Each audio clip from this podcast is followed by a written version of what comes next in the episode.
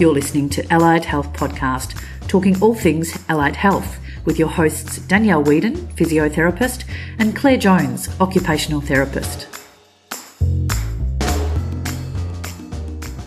Welcome back to Allied Health Podcast. In this episode, we offer advice on interviews, interview types, how to prepare, and what to expect. So, before we cover the different types of interviews, we thought we'd highlight some key advice before attending any interview. Now, preparation is key, so be prepared and do your homework. Apart from making you confident to attend an interview, being well prepared demonstrates that you're organised, that you research and prepare in advance for situations, and that you're invested and committed to this particular role. It enables you to have a better understanding of the role, which in turn enables you to better demonstrate to interviewers why you're the best person for the job. So, first up, ensure you have a copy of the position description. And it's a good idea to speak to the contact person of the organization that you have so that you can gain a better understanding of the role and its requirements. This also gives you the opportunity to make a good impression before you've even interviewed.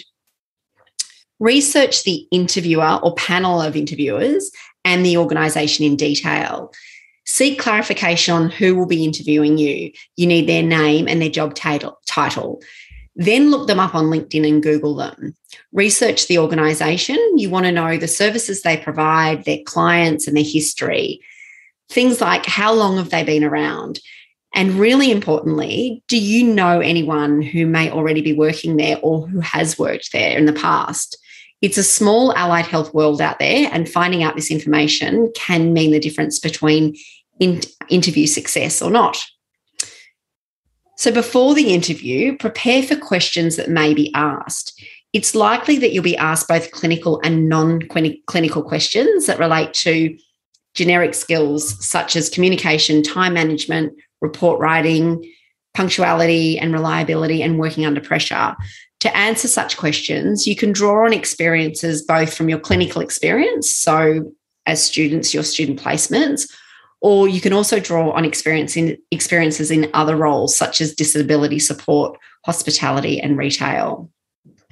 It goes without saying that you must present professionally, whether you're interviewing in person or via video link.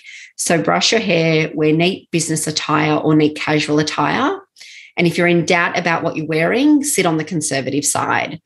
Regardless of whether it's a face to face interview or a video interview, turn up early. This is going to minimize the chances of unexpected delays, which are going to make you late. And finally, good preparation can really settle the nerves. Now, interviewers understand that applicants will be nervous and most will try to put you at ease. The right amount of nerves is a good thing, as this means you're invested in the opportunity. Good preparation is the key to not being too nervous and not feeling too overwhelmed in an interview. Next up, we're going to discuss how interviews are conducted. Commonly, interviews are con- conducted face to face. However, given the recent impact of COVID 19, we're seeing more and more interviews conducted via phone or video link. For face to face interviews, as was previously mentioned, make sure you know where you need to be, at what time you'll be meeting, and who you'll be meeting. Get there early and present professionally. When it comes to phone interviews, be mindful that a phone interview can slightly can be slightly more difficult for both parties as you're unable to read facial expressions and body language. Let the interviewer know if you've not heard a question correctly or if you wish to have a question clarified and be sure you speak audibly and clearly. Make sure you're also in a quiet and uninterrupted space. Now, uh, regarding video conferencing, common platforms for video interviews are via Zoom or Microsoft Teams. When it comes to interviewing via video link, a p- professional space is critical here. Your space needs to be quiet and free from distractions, a tidy space, or if you can't have that, put a filter on. Make sure there's good light and don't interview lying on your bed. Okay, now on to different types of interviews. The interview stage of the recruitment process can start with a pre interview phone screen, and we commonly see this. So, typically for allied health roles, a phone screen will be an informal conversation with an employer who will br- briefly discuss the role, your experience, ability, and knowledge related to the role, and your career goals. It's also a chance for you to ask any questions that relate to anything that may determine whether or not you want to proceed with your application for the role. So, for example, if you don't drive, you'll want to ask in the phone screen if driving is a requirement of the role.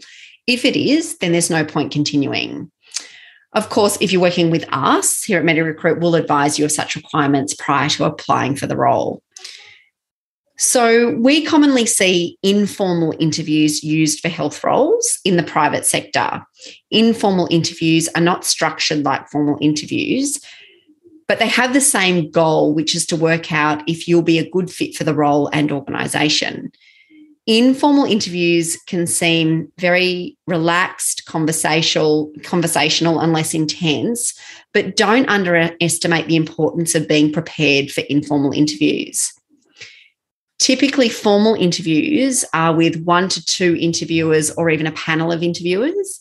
In a formal health interview, you'll might most likely be required to respond to questions that relate to the key selection criteria, and you'll also be given case studies typically.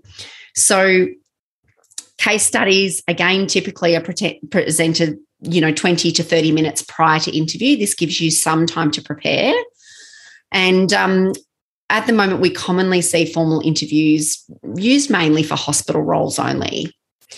Now, regardless of whether or not an informal or formal interview style is used, many employers will use behavioral based questions.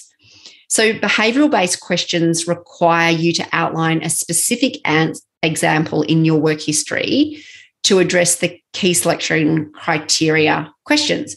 So, for example, it might center around dealing with a difficult client or teamwork or working to timeframes or working under stress.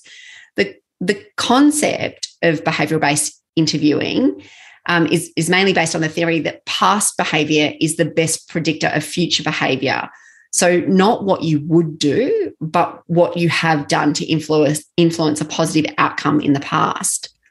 When preparing for behavioral based questions, we advise you to use the STAR method to structure your response. This structured manner of responding requires you to outline a specific situation. So that's S, the task T, the action taken A, and the result that you achieved. Useful situations to reflect on uh, include like really, you know, the most challenging situations you've enc- encountered, an, an accomplishment which you're most proud of, or maybe it's a it's a difficult patient's family that you've had to deal with. Yes, and when it comes to interviewing, there's two more pieces of advice that Claire and I'd like to share with you. The first one is that interviews are a two way process. So the interview is a chance for both you and your future employer to learn more about each other. And it's advisable to ask some questions at the end of the interview if, if they're relevant as a grad or early career therapist, don't forget to ask about continuing professional development and supervision and support if this hasn't already been covered in the interview. It could also be really useful to ask about key challenges within the role, or you might have another clinical question or want to know more about the location or working arrangements.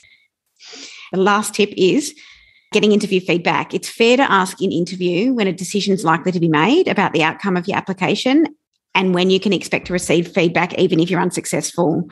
Feedback's really important as it provides the opportunity for professional growth. And again, hopefully you'll be able to learn something useful for your next interview.